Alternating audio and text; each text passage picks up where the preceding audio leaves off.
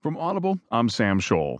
From the Washington Post Politics section, Rosalind S. Helderman writes Hacked emails show extent of foreign government donations to Clinton Foundation.